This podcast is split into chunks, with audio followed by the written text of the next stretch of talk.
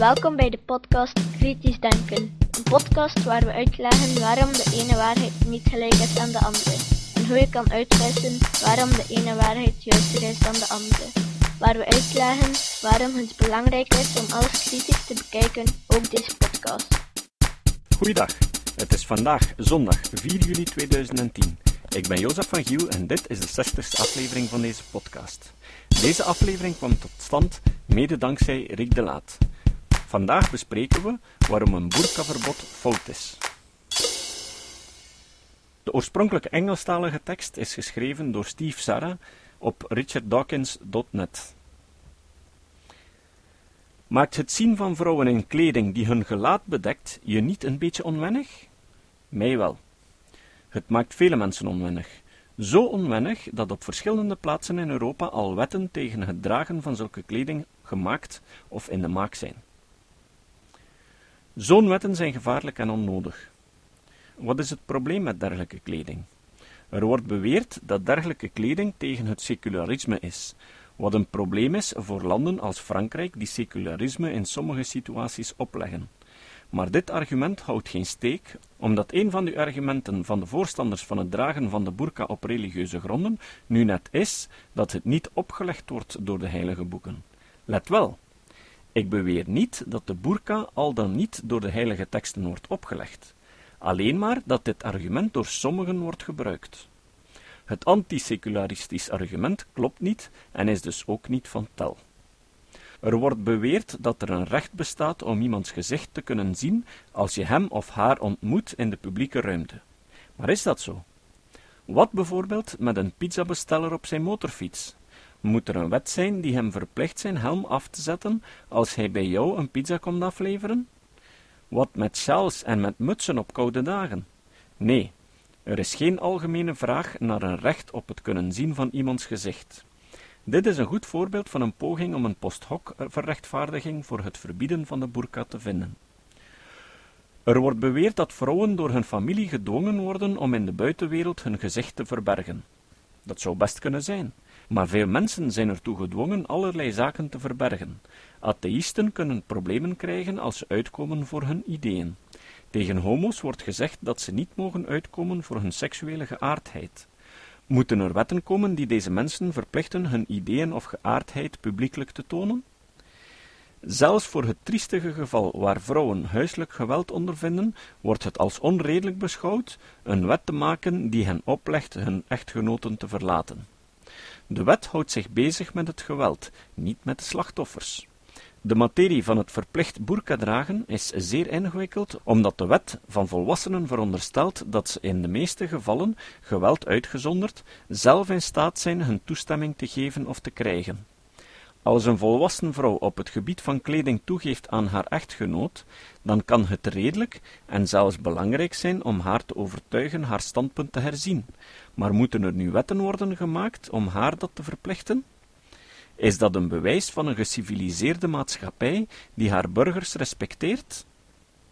Er wordt beweerd dat de burka verhindert dat vrouwen voor zichzelf kunnen opkomen, maar sommige vrouwen die hem dragen beweren dat ze net daardoor voor zichzelf opkomen en ze geven uiting van hun verlangen om zich te bevrijden van wat ze beschouwen als de overgeseksualiseerde aard van de vrouwen in de westerse samenleving. Moeten er wetten komen om de houding van mensen hierover te veranderen?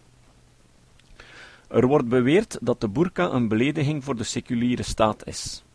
Dat is een raar argument, omdat het ervan uitgaat dat de staat iets is dat beledigd kan worden en het veronderstelt dat dat er echt toe doet.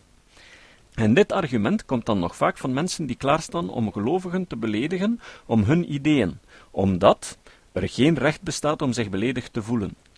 Zelfs als we de bizarre fout maken de staat te beschouwen als een persoon die kan worden beledigd, dan houdt dit argument geen steek en kan zelfs hypocriet zijn. Er wordt beweerd dat we een lijn moeten trekken om aan te geven tot waar de religie mag gaan met haar invloed op de maatschappij. En waar wordt de lijn getrokken, zoals in de recente anti-burka-wetten in Frankrijk? Op het gebied van de mode. Echt Frans. Wat is het echte probleem met de burka? Het gaat om het effect dat hij geeft op de integratie van mensen in de samenleving en om de manier waarop wij met elkaar omgaan in de publieke ruimte. Het is niet onredelijk te verwachten dat mensen zich aan bepaalde kledings- en gedragscodes houden in de publieke ruimte. Eenvoudigweg om de goede manieren en wederzijds respect. Een boerka dragen is ongemanierd en respectloos tegenover anderen in de maatschappij.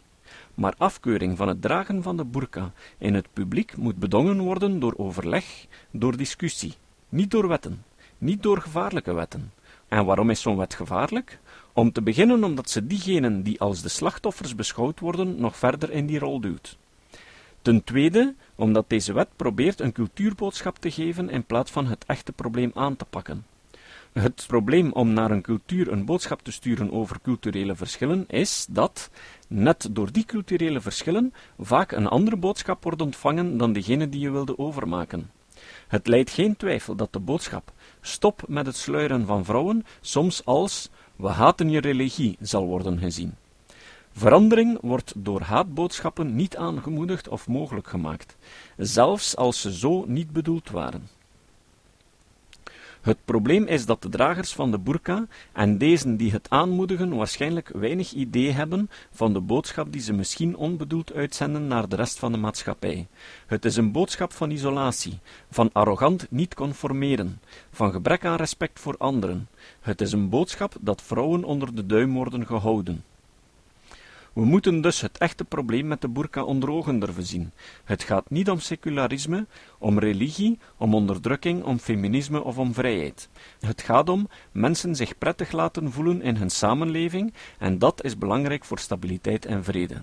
Maar we hebben geen absurde kledingswetten nodig om dit probleem aan te pakken. Als we voor alles wat ongemanierd en publiek was, wetten zouden moeten maken, dan was het einde zoek. Het gaat om attitudes en daarvoor hebben we opvoeding en overleg nodig om ze te veranderen. Dat is de echte uitdaging, niet het opstellen van wetten. Verklaring van Kopenhagen in zaken religie en het openbare leven.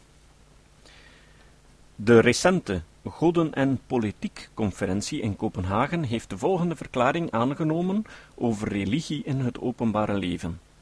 De conferentie was de eerste Europese ontmoeting van Atheist Alliance International en werd mede georganiseerd door AAI en de Deense Atheist Society. Rick de Laat heeft deze tekst in het Nederlands vertaald. Verklaring van Kopenhagen in zaken religie in het openbare leven. Wij op de Wereld Atheist Conferentie, Goden en Politiek, gehouden in Kopenhagen 18 tot 20 juni 2010 verklaren hierbij het volgende. 1. Wij erkennen het onbeperkte recht op vrijheid van geweten, godsdienst en overtuiging, en dat de vrijheid om je godsdienst uit te oefenen slechts moet worden beperkt door de noodzaak om de rechten van anderen te respecteren. 2.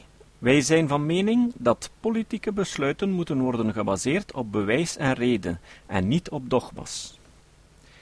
3. Wij bevestigen de noodzaak voor een samenleving gebaseerd op democratie, de mensenrechten en de rechtsstaat. De geschiedenis heeft aangetoond dat de meest succesvolle samenlevingen de meest seculiere zijn. 4.